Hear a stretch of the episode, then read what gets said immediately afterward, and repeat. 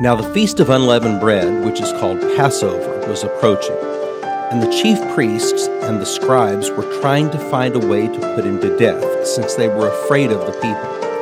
And Satan entered Judas, the one called Iscariot, who belonged to the number of the twelve. And he left and discussed with the chief priests and officers how he was to betray him to them. And they were delighted and agreed to give him money.